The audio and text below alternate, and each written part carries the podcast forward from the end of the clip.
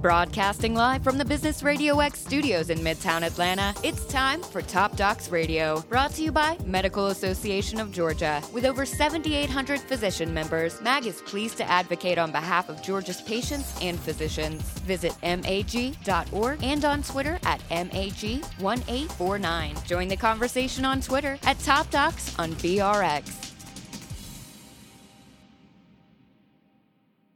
Hey, what's up, everyone? It is CW. Thank you for checking out this week's Top Docs radio show. As you know, over the past year, a little over, we've been working with the Medical Association of Georgia. They've been joining us for the longest time on a monthly basis. And now, more recently, we've begun having them come in twice a month to share some insights that will benefit both the physician practices around the state of Georgia as well as patients to help them be better educated about the changing landscape legislatively that is affecting healthcare and how it's delivered in our state. Back in September, I interviewed interviewed former cardiologist and now expert in compliance, utilization review, and documentation, Dr. James Dunnick, as we were preparing for the impending implementation of the new ICD 10 coding system. In that conversation, he made a remark that really struck me at the time and is one of the reasons why I'm very glad to have this week's guest talking to you as we were discussing the rate of compliance with documentation requirements for reimbursement among these hospitals and physician practices around the country. He said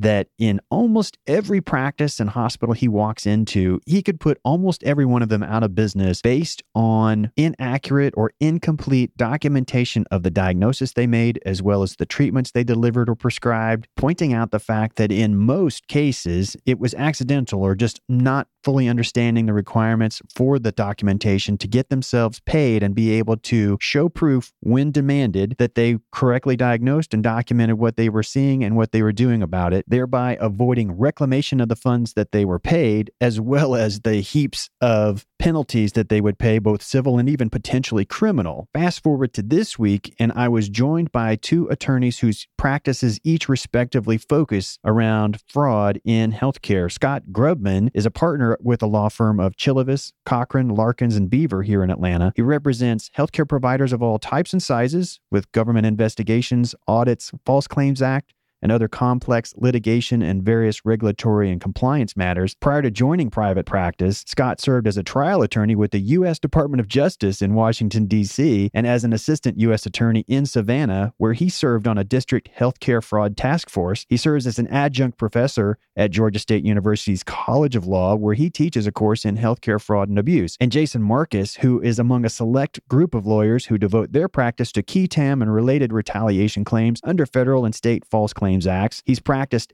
FCA law exclusively since 2008, and he formed the firm of Bracker and Marcus in January of 2015 with partner Julie Bracker, who is dedicated to representing whistleblowers nationwide. Clearly, these two gentlemen are subject matter experts on the topic of healthcare fraud, and I can assure you, you're going to want to stick around for this episode because the information they share could just be the difference between staying in practice and not. So, without further ado, here's Scott Grubman and Jason Marcus. Check it out.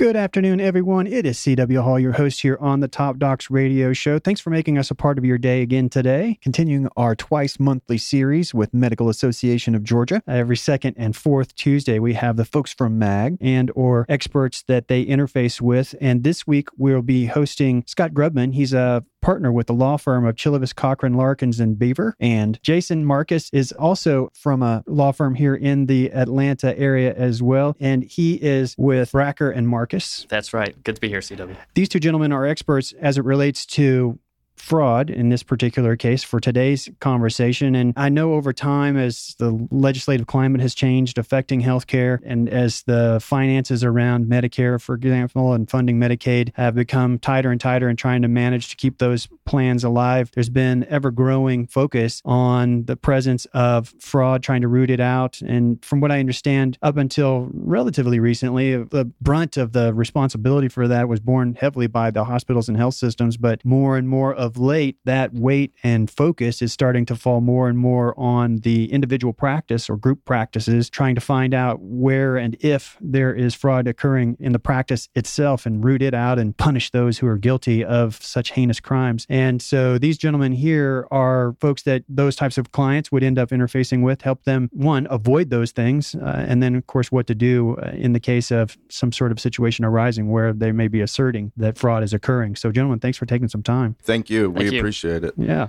And for folks who aren't familiar, I'll start with you, Scott. Give folks a little introduction to your your practice yourself and and you know your background. Sure, absolutely. I am a, um, as you said, partner at Chilivis, Cochran, Larkins, and Beaver, which is a boutique law firm located in Buckhead.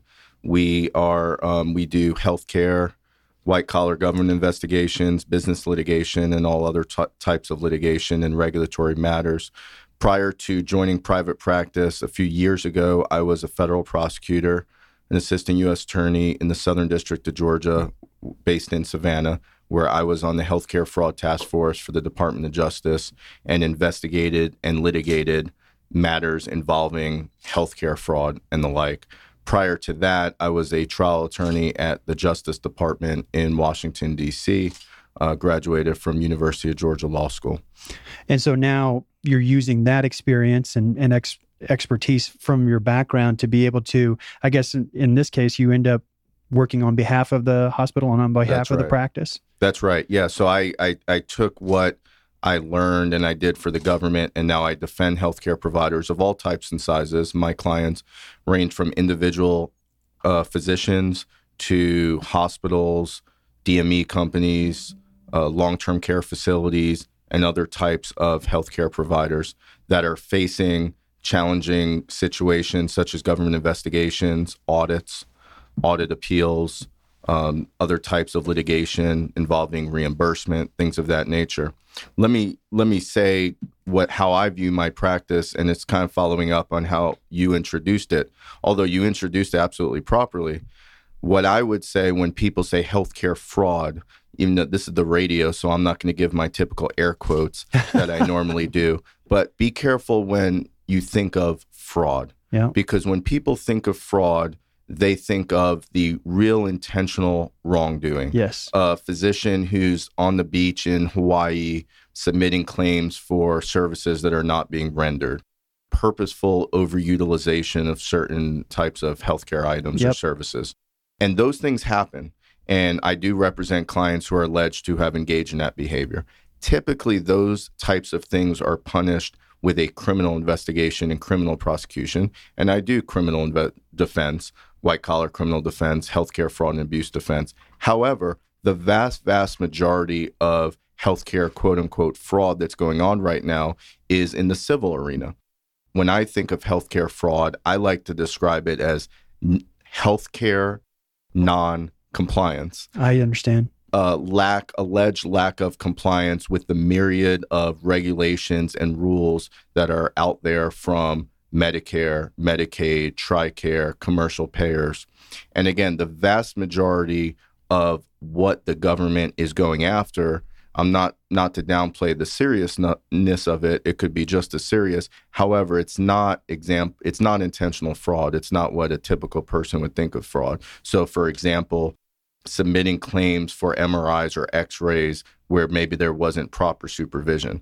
There's no allegation whatsoever that the MRIs or the x rays weren't done and weren't necessary, but Medicare and other payers have certain rules regarding physician supervision of those types of services. In situations where a provider maybe isn't following those rules for supervision or things of that nature, that might be a situation where the government comes after that provider on a civil basis. Mm. And they refer to it as healthcare fraud and that's what it's called. But I want to be clear that it's not all or even the majority is not intentional fraud as kind of the normal person might think of that. I think that's a, an important distinction to be able to be made just because while this particular program is in association with Medical Association of Georgia and it will certainly be going out for consumption by the 7800 members of MAG uh, obviously uh, who are physicians many of the people who check out our show are not physicians uh, they come from just general community or uh, the business community that have an interest in healthcare topics. And so I think being able to talk about that and make that distinction, because as you say, when, when you say the word fraud, it just it, it it implies you're up to nefarious things. Right. When people hear, and I'll be interested to hear Jason's take because we are kind of on opposite ends of the spectrum when it comes to our, our practice. I'll let him tell you about his. But when people hear what I do and they, they read the description, I focus my practice on healthcare fraud and abuse. What they typically think is, oh, okay, great. Well, I don't commit fraud, but if I ever find out that I know someone who maybe did, I'll give them your card. but that's not exactly, you know, that's not really who is calling me or emailing right. me for representation. It's the folks who maybe didn't cross a T, dot an I, like a RAC audit or something. A like RAC audit, yes. uh, a ZPIC audit, a Medicaid audit, things of that nature. So exactly, or just a False Claims Act case that maybe Jason or his firm might bring on behalf of the United States. Again, maybe alleging very serious allegations, not to downplay the allegations, but not exactly what the everyday person might think of when they hear the word fraud. Introduce folks to your practice, Jason, and uh, your background a little bit. Thanks, CW. I'm a partner with the firm of Bracker and Marcus. We only do False Claims Act litigation. We represent whistleblowers in cases um, such as Scott just described. So I also a UGA law graduate and uh, clerked down for a uh, federal magistrate judge in Savannah and uh, have been doing this False Claims Act work for about nine years now. So, you had a couple cases with Scott. I don't entirely agree with his uh, definition of, of what we do. Now, his he was uh, speaking broader about what kind of uh, government complaints you might see. Um, the cases we would bring would not normally be cross your T's, dot your I cases. They're bad guys. Uh, they're bad guys. Huh. But then you fall into that gray area of is non supervised MRIs, for example, you know, a bad guy. And our you know opinion, yeah, if you put you know pump some contrast through a patient and there's no doctor on site, that we you know there's a patient risk issue there. So normally our cases are, are one of two types. They're either fairly egregious fraud. Um, you know, our cases, I have no hesitancy to call our cases fraud, or there's some sort of patient harm, which usually is, you know, has to be tied to a fraud. But if it's cross your T's, dot your I's, and the patients are coming out in a worse position because of it, we don't hesitate to bring those cases. Well, so you you kind of come at it from a couple of different directions. One, Scott, you you're able to help that group in that situation where, as you say, a lot of the times it is. I don't remember the gentleman's name, but a few weeks ago we were doing a conversation just ahead of the launch of the ICD-10 codes and talking about how much, in terms of uh, the the width and depth of, of documentation that it was adding and how so many practices really hadn't gotten their EMRs and, and their practices up to speed and be ready to truly document appropriately according to the new regulations. And the gentleman that was on the show that day he does consulting work. He's a physician by background, but he had become certified in uh, case management and utilization review and uh, compliance. And his comment, uh, it kind of gave me a bit of a chill in the sense that he said, I can go into just about any practice and probably put him out of business on some of the things that you talked about, Scott, with regards to the the T's and the I's not being dotted and crossed correctly, much less the the situation that you're talking about, Jason, where somebody's actually doing something nefarious. And he mentioned that around my, my my my intro where I was talking about the fact that there's more and more focus being placed on eliminating fraud or rooting it out wherever it is and increasing compliance with the laws, um, that they are going to be increasing, I guess, somewhat significantly the number of people that that's what they do. They go out and they look for it specifically. It gave me a bit of a, a concern in terms of how that's going to go if, as he was saying, just about any practice has made enough documentation errors that were simply that they just didn't they didn't follow the the procedure in terms of how they should document something such that they're at serious financial risk to get monies reclaimed. Are you, what are you seeing in terms of trends down that path? Are you seeing the same sort of thing or, is he being over dramatic? No I, I, I agree with with with him. Unfortunately 100% i tell people often whether it's a hospital another type of healthcare entity or a, a physician practice group is unfortunately because of the myriad of regulations that are out there and healthcare is by far in my mind the most heavily regulated industry and maybe it should be um, I understand the policy behind that, that you could basically go into any healthcare entity of any size and find enough issues if the government wanted to find them to have to cause really, really big problems. Um, there is an increase on government enforcement. The mm-hmm. government has increased the resources it dedicates to fighting um, or investigating allegations of healthcare fraud and abuse both the Department of Justice, and that's the entity, the agency that's in charge of False Claims Act and um, criminal healthcare fraud investigations, as well as the Office of Inspector General or the OIG, which is the law enforcement arm of HHS that's in charge of investigating allegations of healthcare fraud and abuse. There has been a tremendous increase in resources over the last few years dedicated to healthcare fraud and abuse. It is one of the, if not the number one priority of the Department of Justice right now. And I could tell you that uh, with personal knowledge because I was with the Department of Justice and I know that um, absolutely to be true. The government can tout statistics like the following. I heard this the other day at a CLE that for every dollar that's spent uh, investigating and quote unquote fighting healthcare fraud and abuse, they collect something like seven or eight dollars back.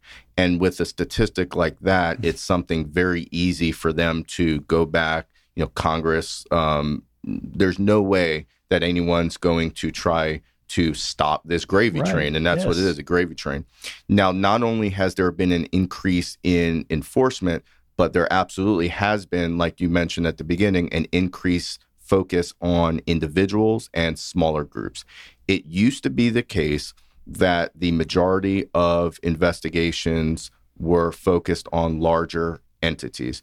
And the reason was very simple. They're the ones with the deep pockets. If you're going to spend the money to investigate, you want to go after the big guys. I'm not using any particular examples, but you know the Tenets, the HCA's, the the right. big hospitals, the big corporations, DaVita, things of that nature. There has been an express policy implemented at the Department of Justice now where there is going to be an increased focus on individuals. There is an increased focus on individuals. In fact, the um, woman who was the United States Attorney for the Northern District of Georgia up until very recently, Sally Yates, is now the number two at the Justice Department. She's the Deputy Attorney General of the United States. She put out a policy memo called the Yates Memo, which specifically, it wasn't specific to healthcare, but that's where we're really seeing the effect of it mainly, specifically said the days of the government going after the big guys and letting the individuals walk with no consequences, those days are over. And there will not be an investigation now that doesn't include culpable individuals. And in healthcare, that either means the healthcare executives or the physicians. So there really is an increased focus.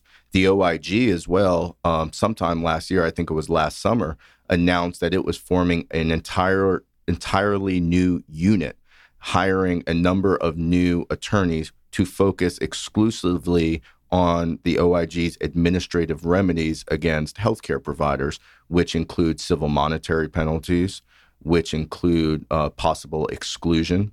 Civil monetaries and exclusion, forgetting about the False Claims Act, themselves could be devastating. In the situation now, is that, for instance, if the government brings a False Claims Act case, besides recovering the money that may have been paid out as damages in the False Claims Act case, they are entitled to per claim penalties of up to $11,000 per claim and you think for anyone listening in and and and we all know sitting around the table a typical healthcare entity even of modest size submits a lot of claims yeah. per year. Sure. So if you have a situation where it turns out that you weren't following some rule or regulation for a couple of years and you submitted thousands and thousands of claims you know with that problem occurring then you potentially have a very very very very large problem and then on top of that, you have the potential to be excluded from federal healthcare programs. Now, in my industry, we call exclusion the death penalty. And although that's a very dramatic term, that's what it is. If you get excluded from Medicare, you will be excluded from Medicaid. If you get excluded from Medicare and Medicaid, commercial insurance companies will kick you out of their networks. No hospital will hire you. No nursing home will hire you as their medical director. So these are the things that now the government are really focusing on. And it was similar to the phenomenon we saw in the banking world with the banking collapse back in 2007, 2008 was that what the government started realizing is just taking large amounts of money from big institutions, no one really cares. They're just going to keep doing what they're doing. It's not until you go after the actual decision makers on an individual basis when that conduct actually stops and the people who are responsible for that conduct actually realize they might be held responsible for what's going on. So that's kind of what's in the government's mind. That's why there's an increased focus. And absolutely, I agree, unfortunately, with your prior guest that you open, the government could open the door to any healthcare provider in the country and probably find enough issues to put them out of business if they really wanted to. We've been talking with experts on the subject of fraud in healthcare. Scott Grubman, attorney with Ch- Chilivis, Cochran, Larkins, and Beaver, and Jason Marcus of Bracker and Marcus and learning about some existing trends and they're they're leaning in the direction of closer and closer scrutiny on behalf of the government as Scott was just describing. And the, the question I have around that notion where we're adding more people to be doing investigations for example at that individual practice level the, I guess the thing that when I mentioned that I got a chill from that conversation was that in most cases those investigators are going to be incentivized around the money that they find right? They, they, they find, they uncover fraud, accidental or not, they find fraud, they get paid. So what, what prompts that investigation? I mean, can, will, will this team of people, because he talked about each state was going to be basically adding, and I don't remember what department they're going to be working for, but a number of investigators going to be dedicated to each state essentially to go root out this sort of either mistake that cost the government money or or nefarious conduct that cost the government money. What prompts that trigger? I mean, can they just say, "Well, I'm going to start I'm going to start the A's in the phone book and start working my way through the practices until I find some fraud?" Well, one way it starts, and Jason could talk more about this part. One way it starts is a whistleblower, and these days, whistleblower litigation is becoming more and more common. In part because whistleblowers are incentivized to bring cases, they have a financial benefit. If you file a case under the False Claims Act, as a whistleblower, you get anywhere between 15 and 30% of the eventual recovery, which is huge. yes. Um, and this is not at all Jason's firm because I have a lot of respect for Jason's firm and, and they do bring the good cases. Uh, but not everyone's like Jason's firm. There are uh, lawyers out there who don't necessarily draw lines in the sand as to what cases they might take and what cases they won't take. And let's be honest, some plaintiff lawyers are also financially incentivized to bring cases. They get part of the recovery as well, and they get attorney's fees. Um, so that's one way it starts. Whistleblowers and whistleblower litigation is increasing. Jason could talk more of that. But the other way that it starts, other ways that they that these investigations starts, random audits, and mm-hmm. some are random, some are not. I said random audits, but I should have said audits. Um, some of the audits are random if you are a uh, certain type of healthcare entity that's within the kind of um, the focus area of the government that year, you're going to get an audit. And it doesn't mean you necessarily did anything wrong, but you're going to get an audit. So a lot of the audits are simply random. But a lot of the audits now are based on a fairly sophisticated data analysis and data analytics. The mm-hmm. government now has something called the fraud prevention system, which they're trying, they are rolling out and they're continuing mm-hmm. to improve. The way healthcare fraud and abuse enforcement has historically worked and still does work to a large extent is it's a pay and chase system. And what that means is that claims are submitted and they're paid unless you're on prepayment review or otherwise on the government's radar for some reason no matter what claims you're submitting, as long as they have the necessary information on the claim form, they're going to get paid. And then at some point down the line, whether it's through a whistleblower or an audit, the government finds out that those claims shouldn't have been properly paid. So they open an audit, they open an investigation, and they spend money and time to try to get that back.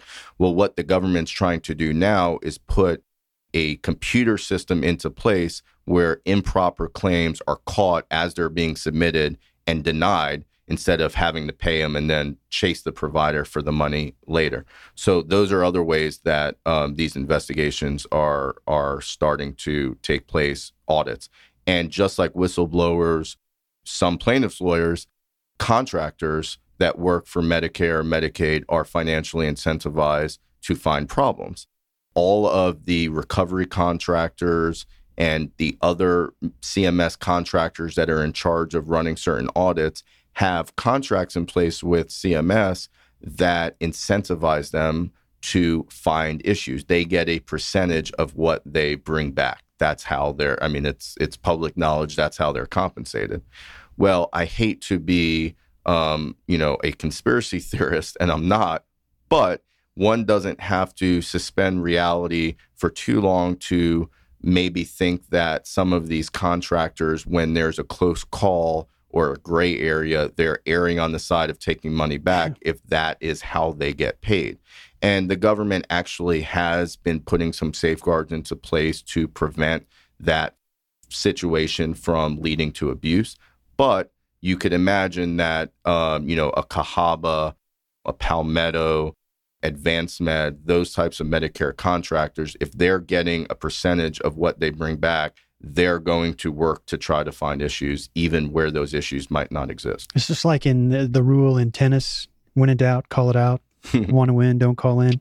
Um, it sounds sort of like that sort of philosophy when it comes to those types of investigations. Now, Jason, I would expect uh, when it comes to the the whistleblower side of things that I'm sure that there's sometimes there's an aggravated employee that might blow the whistle on somebody on something that maybe as you talked about, Scott, on the gray side of things, maybe or maybe not. Uh, they may know that there is a weakness in terms of documentation, for example, and they they call it knowing that it might leave them exposed. But I would imagine that as much as anything, that when a whistleblower raises a hand and says, "Hey, this is going on," that they're truly identifying something that's happening. That's 100% correct. Our clients don't they're not in the practice and they see some non-compliance issue and they, you know, Mr. Burns style, think, ha, I've got them. yes. um, they don't come to us and say, oh, I figured out a way that we're going to make a bunch of money. 99.9% of the time, they saw something wrong. They went to their employer. They said, I think this is wrong. And the employer blew them off. Then they come to us and say, I think this is wrong. More, more often than not, not only did they blow them off, they got fired for, you know, crossing the doctor. You know, you don't want to, if you're a nurse or a biller and you go to a doctor and say, I don't think you're doing this right, they don't take kindly to that. And, right. Um, yep. Then loyalty issues come up. So they're usually pushed out of the practice. And at that point, often a lot of our clients come to us through employment lawyers, which is, I got fired. What do I do? And they say, I think you've got something more here. Mm-hmm. Um, and so these are not, you know, our clients, again, are not minimal compliance issues because they're not going to get fired over minimal compliance issues and they're not going to, you know, make a stink over those. So, um, very different situations for us. And I'm going to add one more way that people are getting caught these days is back in 2013, CMS started publish, publishing their billing data yep. and individual doctors and what codes they're billing to. Right. And there are actually data miners out there who are looking for cases. Um, and we've we've come across a few of those who are outsiders, have nothing to do with the practice. And that's what I was going to ask you about. Was I, I would assume that most people, when they hear whistleblower, they think that it's somebody that's been associated as part of the practice, whether they're a, a provider or support staff, whatever the case may be. But presume that a, a whistleblower comes from XYZ organization that mm-hmm. is con- committing the fraud. But as you're saying nowadays, particularly with the, the the publication of that data, I'm familiar with it. I've seen it. I've looked at competing practices. I came from a practice myself, and and I saw things, and I'm like, hmm, uh, both from community reputation, uh, but but it was backed up in the numbers. Mm-hmm. So I was going to ask the question uh, as it comes to the whistleblower side of things. If a practice, let's say there's two practices in the community, and practice A knows that practice B is up to some funny business do they become or can they become a whistleblower? They can, um, and it's it's becoming more common. And and you know Scott can speak to this, but I'm sure there are, are frivolous suits by competitive doctors who are just trying to push someone out. Again, as the way we operate is we operate on a contingency basis, so we only get paid if we win at the end of the day. We have no incentive to take those cases. We're not going to bring those you know frivolous lawsuits, but you know the incentive is out there. With the data mining issue, yeah, like you said, you're going to see, you're going to look at your neighbor and say, gosh, I bill the heck out of this code. How did they bill five times as much on this code? Exactly. And they're going to start asking questions.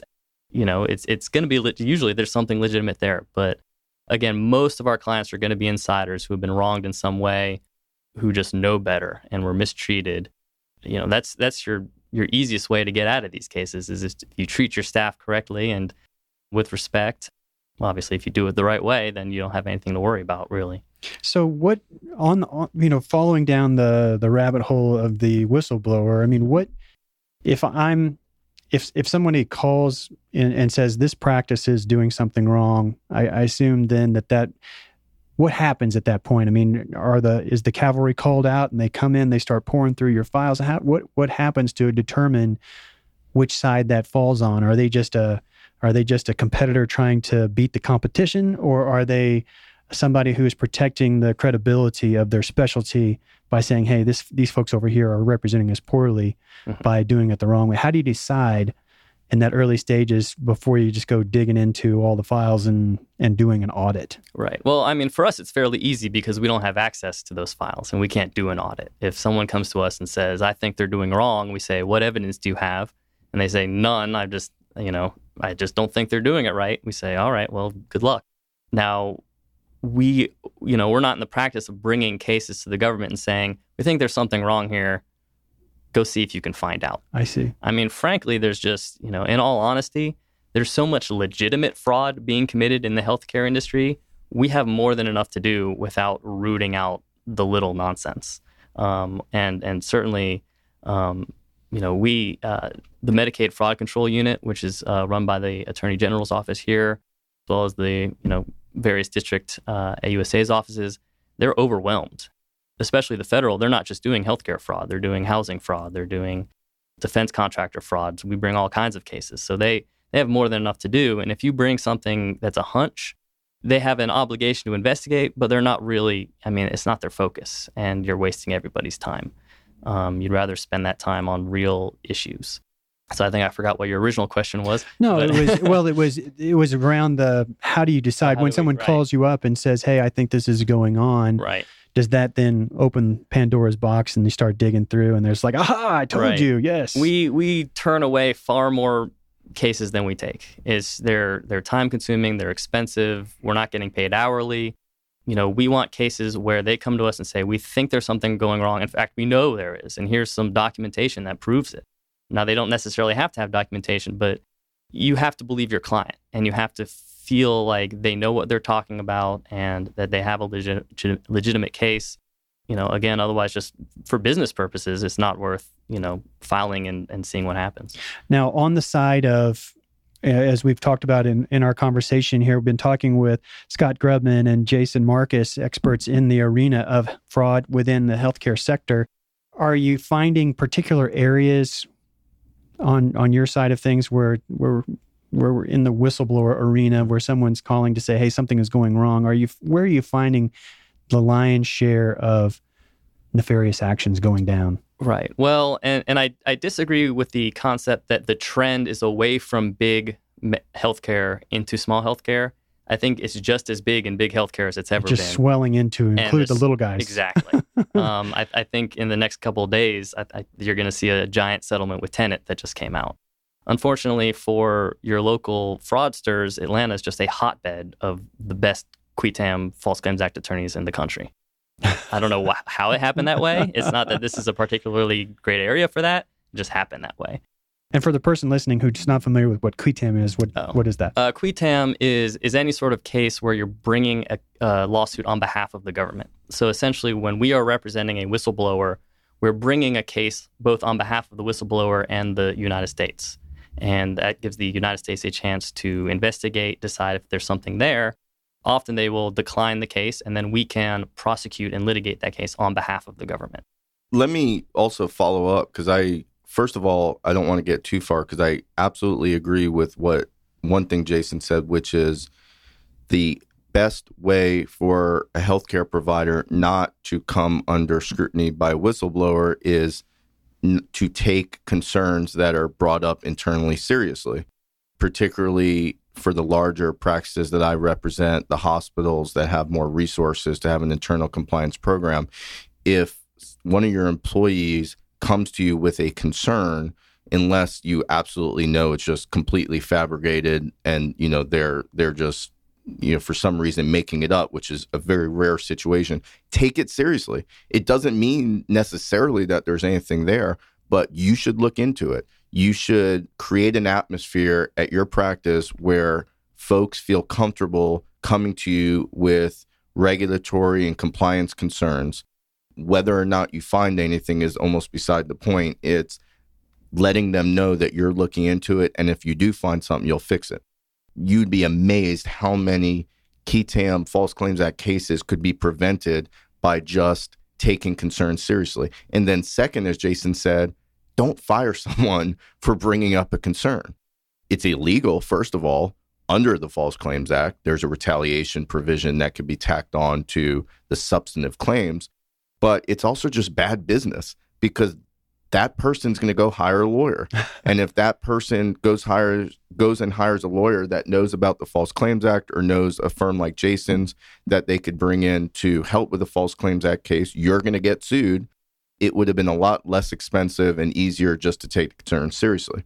I also actually agree 100% with Jason that we described it incorrectly. It's not a move away from the focus on big healthcare to small healthcare. It's just now they're focusing on both because they've got additional resources they've committed right. to the process. Right. So now it's going to be Tenet and HCA and DaVita and Fresenius and all those other big companies, but it's also going to be Dr. Smith and Dr. Jones and the CEOs and CFOs and things of that nature.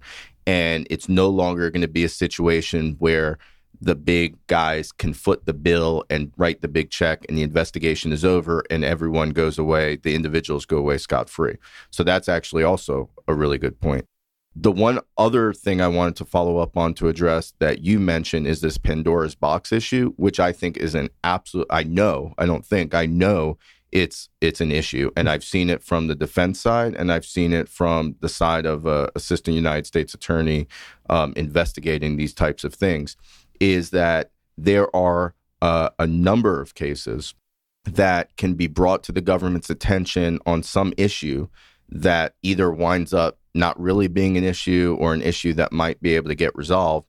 And as the government is collecting documents and interviewing witnesses and investigating, issue B and C mm-hmm. and D and E and F come up. And the, those wind up being the issues yes. that kill you. Yeah. Um, and in fact, Jason was himself involved in the matter that I was also involved on, where I believe that happened. And that's, I'm not, that's not. I would dispute that. well, he would dispute it, but there was uh, a seven figure, uh, close to a seven figure settlement on an issue that literally was uh, contained in one paragraph of a 20 page complaint. And that's just a fact. I mean, that's, that's, that absolutely is what happened.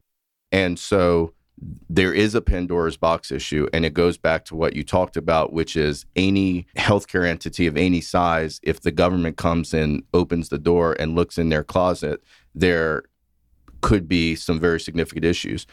Stark and anti kickback are the huge ones right now. Those are the, you know, out of all my cases, and I have a lot of cases, I defend a lot of healthcare entities and providers the vast majority have at least some stark and anti kickback component.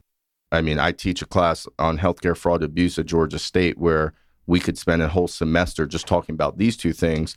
But to give the kind of one minute synopsis, if that's even possible, both of the Stark Law and the anti kickback statute govern relationships between doctors and healthcare entities such as hospitals, where both entities get really in trouble. And this is a very dramatic oversimplification of a very complicated statutory scheme. But where they get in trouble is where physicians get paid too much money by a healthcare entity to which that provider sends referrals. So if a provider, a healthcare provider is uh, you know, works at some, you know, ABC hospital in town and sends a lot of patient referrals to the hospital, which of course they do because that's mm-hmm. the nature of healthcare. Right. And they get some sort of money back from the hospital, whether it's an employment contract, a medical directorship, whether it's space that they lease at the hospital, anything of value that comes back to the physician, that potentially implicates the Stark Law and the anti kickback statute. And that's where, in my personal practice, I'm seeing a lot of focus right now. Both of those laws, the Stark Law and the anti kickback statute, are predicates to False Claims Act liability. So if you violate one of those statutes, you have also violated the False Claims Act and those two statutes in particular, even for a small healthcare entity, even for an individual provider, can lead to such huge liability that it's just devastating and potentially career ending. So those are really if, if providers could pay attention to two things and read about two things or you know hire a lawyer to advise them on two things those are the two things stark law the anti-kickback statute knowing the rules and regulations as they relate to those two statutory schemes and making sure that you don't even come close to running afoul to one of those things. So when it comes to the the Stark law and anti-kickback rules and regulations, how often do you see it where it's a situation as you mentioned Dr. Jones is given a medical directorship position with the hospital and and they say the contract is good. We had our, our attorneys look at it. I mean, how often do you find where it was kind of like what we talked about at the beginning of the show, uh, where maybe they just didn't look as deep as they should have. Uh, maybe the attorney that reviewed it wasn't particularly the stark expert that they should be, whatever the case may be, and and it was not a trying to get away with it kind of situation, but doesn't really matter, I guess, in the end. The vast majority of the time, there are um, people who do try to get away with it and intentionally do wrong. The anti kickback statute, for example, is a criminal statute. It's a felony statute. It carries with it the potential of five years in prison and a fine. Um, but the vast majority of anti kickback statute enforcement is done in the civil arena through the False Claims Act now. But for those folks who are intentionally violating the anti kickback statute, then they have issues potentially leading to the federal penitentiary. Um, and then we're on a, a whole nother level. And that does happen. I have a number of those matters right now there's a number of fairly large ones going on in Atlanta on the criminal side. However, the vast majority are folks like you just alluded to. They really didn't think about it. They should have, maybe. Um, and a lot of times that's enough to have some liability, but they didn't think about it. By the way, the Stark Law in particular is a strict liability statute. It doesn't matter if you had zero intent. It doesn't matter if you had nothing but the best of intentions. If you violated it, you violated it, period. And it could lead to significant consequences. Now, this is going to sound like somewhat of an advertisement, but it's not. It's it's the truth. I have seen so many situations arise on the Stark or anti kickback issues where there was some sort of contract that was put into place and reviewed by the local lawyer the lawyer that they used for their real estate closing right. or their will. I mean, it happens all the time, all the time. What I explain to physicians is the following if I had a heart issue and I thought I needed, you know, heart surgery, I would imagine most physicians would tell me not to go to a podiatrist or an orthopedic surgeon, right. but go to a cardiologist you know, I could think of a hundred of those examples. Yep. That's the same way in the law. The lawyer, uh, non-lawyers think a lawyer is a lawyer is a lawyer. It's just not true. It's just not true. Yeah. So a lot of times people do get in trouble, even if they have the best of intentions. But the best way to stay off the government's radar, at least hope to stay off the government's radar, is to make sure you're spending some time and money on the front end to make sure you're being compliant. What I always tell people is this and this is just my line, and, and I believe it 100% to be true. If you're a healthcare provider entering into uh, an arrangement with a hospital, or you're a hospital entering into an arrangement with a healthcare provider, pay a lawyer now or pay a lawyer later. But at some point, you're going to pay a lawyer. And if it's later, it's going to be a lot more money because guess who's going to be on the other side? Jason and the United States Department of Justice and the OIG. I'll, I'll go ahead and advertise for Scott too because I, I completely agree. Um, there's no question that the that Stark and anti-kickback is the trend. Um, when you're seeing hun- multi-hundred million dollar settlements in healthcare, it's probably a Stark and anti-kickback case. Um, and he was speaking about going after the individuals earlier. Um, the government is not only going after the hospital, they're going after the doctors that contracted with the hospital. And and he mentioned local lawyers. What what we're finding a lot of is essentially lawyers who are nothing more than paid experts. Um, they might be the top Stark law lawyer in the world, and if this hospital wants them to say something, then they're going to say something. And then they provide it to the doctors, and the doctors say, "Gosh, this guy really knows what he's talking about. This must be safe." I would never rely on that opinion. Um, I would I would 100% hire your own independent counsel, review that contract, um, and frankly, it's wonderful for me because if your counsel says this is a Stark law violation, and then they go to someone else, we have your counsel's letter saying that you know it's a Stark law violation. So it's it's, it's great. That's our, our, possibly my favorite piece of evidence is a uh, lawyer opinion that they simply ignored. um, but there's also there's also a line of case law that they go to again they go to the stark law experts and maybe they didn't give them the entire story. And and the courts are finding you can't rely on that. There's no defense here. You didn't give them all the facts. What he said was not a stark law violation is not the same as what we're looking at here. And we've we have a couple of cases like that and the DOJ is just plowing through they don't care that they have an attorney opinion because they think the attorney opinion was was either false or um, misleading in some way. So absolutely, you need to hire your own counsel for that. So if if a lot of what gets me into trouble, one, we talked about the fact that treating my employees well and listening to them when they raise concerns that there may be issues that are getting us sideways with regulations and laws.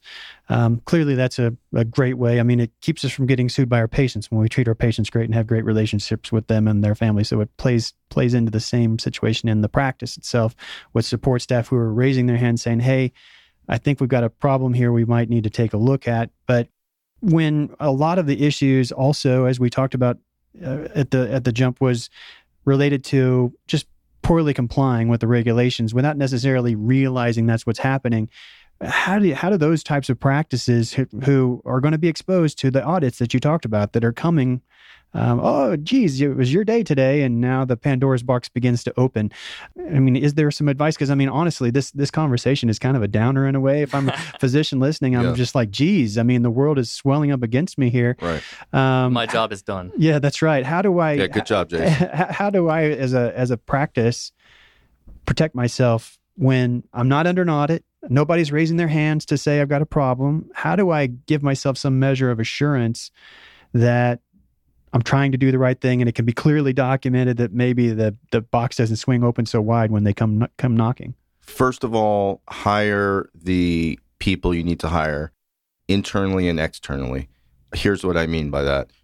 I have so many clients who are either under government investigations for some sort of false or fraudulent claims or just uh, any type of audit that they, for instance, this is a phenomenon you see all the time who does your billing? My wife, my husband, you know, my sister.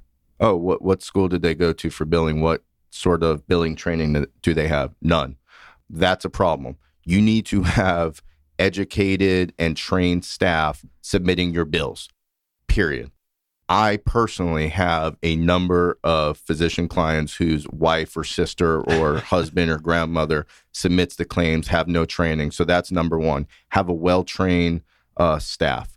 Hire uh, the right outside people, whether it's lawyers, consultants. I mean, there is a whole cottage industry of healthcare consultants, and you get even more specific billing consultants, coding consultants, documentation consultants. I know that gets expensive, and I'm not telling you to go hire everyone, but you gotta have the right outside people uh, like we talked about in terms of contracting, things of that nature, hire a lawyer and hire a healthcare lawyer, not the lawyer that, you know, did your closing on your house. But, you know, in healthcare right now, there's never there's not going to be a way to completely stay off the radar. There's just not. Whether it's a false claims act case, whether it's a just an audit, something like that, it's going to happen. At some point you are going to be asked questions by some sort of government entity. Although that's not necessarily a pleasant thing, it is the risk of doing business in healthcare these days. It used to be that medical malpractice was the thing everyone worried about. And of course, we all still worry about it. But medical malpractice claims have seen a drastic decrease over the last number of years. Doctors and other healthcare entities are winning medical malpractice cases. That's another thing you don't necessarily win in a government investigation. Yeah. I have to explain to my clients early on to manage their expectations. A win isn't that the government's going to go away with a written apology letter and, and and that's it. A win is keeping the cost down, but the vast majority of these cases do wind up in some sort of financial settlement. That's what I'm hearing. I, I don't see That's- how you can avoid it. You can't. And here's the other thing that I wanted to say based on what Jason said, and it's a good answer to your question too. I hear so many people in the healthcare industry, they want to go do something, enter into some sort of arrangement or do something that might be questionable in terms of regulatory and compliance. And what they say is, no, it's okay because I know that this really big entity over here is doing the same thing, right? and I hear it all the time as as as um recent as yesterday. So and you're I'm saying, not exaggerating. but they're doing it too. They're isn't- doing isn't- it too. That's not a good. That's not a good defense. Well, for example, and I'm not picking on them at all, but it's just the easy example. If you were in the dialysis business, the nephrology business, in, in something like that, and you wanted to enter in some sort of arrangement, and you were deciding whether it's an arrangement that's compliant, you don't want to pay your own lawyer to tell you because that costs money. So you're just kind of looking at what other people. You would think you might look to someone like DaVita and say, okay, DaVita. I mean, clearly they have the thousand dollar an hour lawyers all across the country, um, in-house counsel. If they're doing it, clearly it it's going to be okay. Well, Davita just in the last couple of years has paid over half a billion dollars in false claims act settlements and probably another another many hundreds of millions of dollars in legal fees for things of this nature. So don't assume that because some big entity or some other entity is doing something one way that that's a compliant way. It's not necessarily true and it's not going to be a defense when the government or Jason comes knocking and you're facing a false claims act case. been getting some excellent information for our physician uh, listeners out there on how to begin to protect themselves uh, as best they can against the audit um, and, uh, God forbid, the whistleblower um, with Jason Marcus and Scott Grubman. And you know, I'm curious: is this sort? Is this anything like the the NCAA where uh, I self-report. I, I went and got a consultant. They came in. They identified some weaknesses in my compliance that were not nefarious. That I just was doing something incorrectly. I assume that means that I got to stroke a check back to somebody to to pay back some funds, as Right. much as that makes me want to grit my teeth. But if I do that, let's say I get proactive and I bring in an expert who can review things for me. That's not the government. That's not an auditor. That's a consultant that's doing the audit, and they find some things, and I self-report. Does that also throw open Pandora's box, or do they say, "Oh, Ole Miss, you you reported that you did some recruiting violations and you kept yourself out of the bowl game this year, so we're good to go. We're happy with that." How how does that flow in this space? Well, I'm going to give you the lawyerly answer, but it's absolutely the correct answer. It depends. And it really does depend. If you come to find out that there might be some sort of issue in terms of the way you've been billing something or some other sort of compliance issue, the government does incentivize you and encourage you, and the law requires you to uh, self report and to repay any overpayments. As far as part of the Affordable Care Act, so it's been officially the law for a number of years now, although it was literally last week or two weeks ago where it was actually finalized. There's something called the 60 day rule. And what the 60 day rule, in very quick synopsis, says is if you are a healthcare provider that comes to identify any sort of overpayment for any reason, it could be completely innocent reason. Let's say the the Medicare intermediary that that pays you just put an extra zero. It had nothing to do with anything you did. If you identify that overpayment, you have 60 days from the date of identification to report and refund to the proper government entity. If you don't do that, then you have regardless of what else you have done, violated the False Claims Act, and then all the bad things that we've talked about uh, come into play. So you are required by law to do that. So what that means is you cannot bury your head in the sand, be willfully ignorant, because that doesn't matter. You still would have violated the False Claims Act.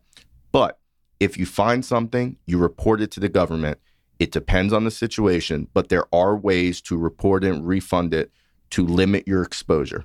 If you report and refund it, uh, you will have to pay it back. And there, in fact, there are some times where you might have to pay a little bit of penalty back on top of that. And that stinks, I know, but it's a lot better than the potential consequences yeah. of getting caught not doing it. And in this day and age, with the increase of data analytics, open payments, whistleblower, whistleblower lawyers, you are a lot more likely than you used to to get caught if you just uh, turn a blind eye to potential overpayment. So repay the money, uh, work with a lawyer, and you can, in certain situations, and often do, get a release from the government to where if a whistleblower does come afterwards and try to follow a case, um, in certain situations, this is not true for everything, but in certain situations, you get a release from certain unlawful conduct to where that might kind of gut the whistleblower's sure. case. Doesn't mean all the time,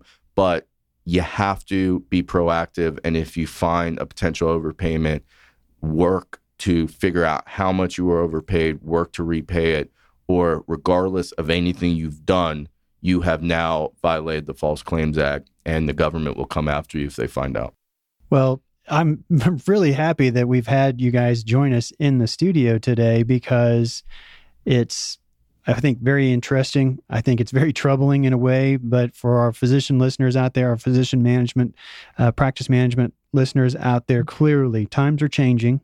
Things are getting serious with regards to trying to eliminate being out of compliance with regulations or worse, being uh, out of compliance with the law whether on purpose or accidentally. And they're really starting to commit serious resources behind identifying it and not only recuperating uh, the, the, the monies that were paid, but also bearing some penalties that can be. As as Scott was saying, very significant to not only my checkbook but my ability to earn. So it's very very very serious. And so as these gentlemen were were recommending for our listeners, get something proactive start to have some some meetings and some conversations with your legal representation. Make make sure that the folks that are consulting with you on your practice and its setup and how you're conducting things are experts in the field of compliance and and healthcare law so that you can identify problems get them ferreted out on your own uh, and identified and shored up before someone comes calling because there are some motivated people that are probably going to be knocking sometime in the relatively near future. It's just a fact. And, and hoping that it's not going to happen doesn't sound like you're going to really be able to avoid that spotlight for very long. That's right. So, where do folks go to get information about your individual practices so that they can potentially call on you to draw on your expertise if they need to? Well, for me, um, my firm's website again, my firm's called Chilivis, Cochran, Larkins, and Beaver. Um, my firm's website is cclblawyers.com, cclblawyers.com. You could also email me at sgrubman at cclblaw.com or call me at 404 262 6505. And you can reach me at fcacounsel.com. Um, we're here in Atlanta, 770 988 5035. Um, and just to briefly touch on your very last point, um, again, the the FCA is designed to go after people who bury their heads in the sand. And if you have documented that you are trying to do the right thing, I don't want that case. So that is your best defense. Pay attention when someone raises their hand and says, "Hey, I think we may be sideways with the with the law or with the regulations here, and we need to fix it. So make sure that you do that. If you're coming back and you're checking out the podcast, make sure you go to the upper left hand corner of the show page. You'll see the Apple logo there. That'll take you over to the iTunes store where the Top Docs Radio Show podcast lives, and you can subscribe to us. So that way, each week when the new podcast comes out, it gets downloaded straight to your device, ready for the drive to work, uh, walking the dog, whatever the case may be for you. And like we were saying, please take this topic very seriously. it, it is serious, and it's coming uh, to to a practice near you um, in the very near future. So be ready for it. I'm hopeful that uh, that our folks out there really pay attention to this and and get themselves the appropriate advice that would save them lots of heartache and, and hopefully uh, avoid some significant financial and possibly even criminal issues around that. So, guys, thanks so much for taking some time. And I, uh, we might have to have you back again because I think we only kind of scratched the surface on some of this stuff. So, uh, I really you. appreciate you making the time to to be here. Thanks, CW. And uh, to Tom Cornegay and uh, Donald Palmisano, Susan Moore, all those folks over at Medical Association of Georgia, I want to say thank you very much for being our partner here with the Top Docs Show. And all the folks out there who took time to check us out today, we want to say thank you very much. We appreciate your time. We'll see you all same time, same place next week. We'll see you then.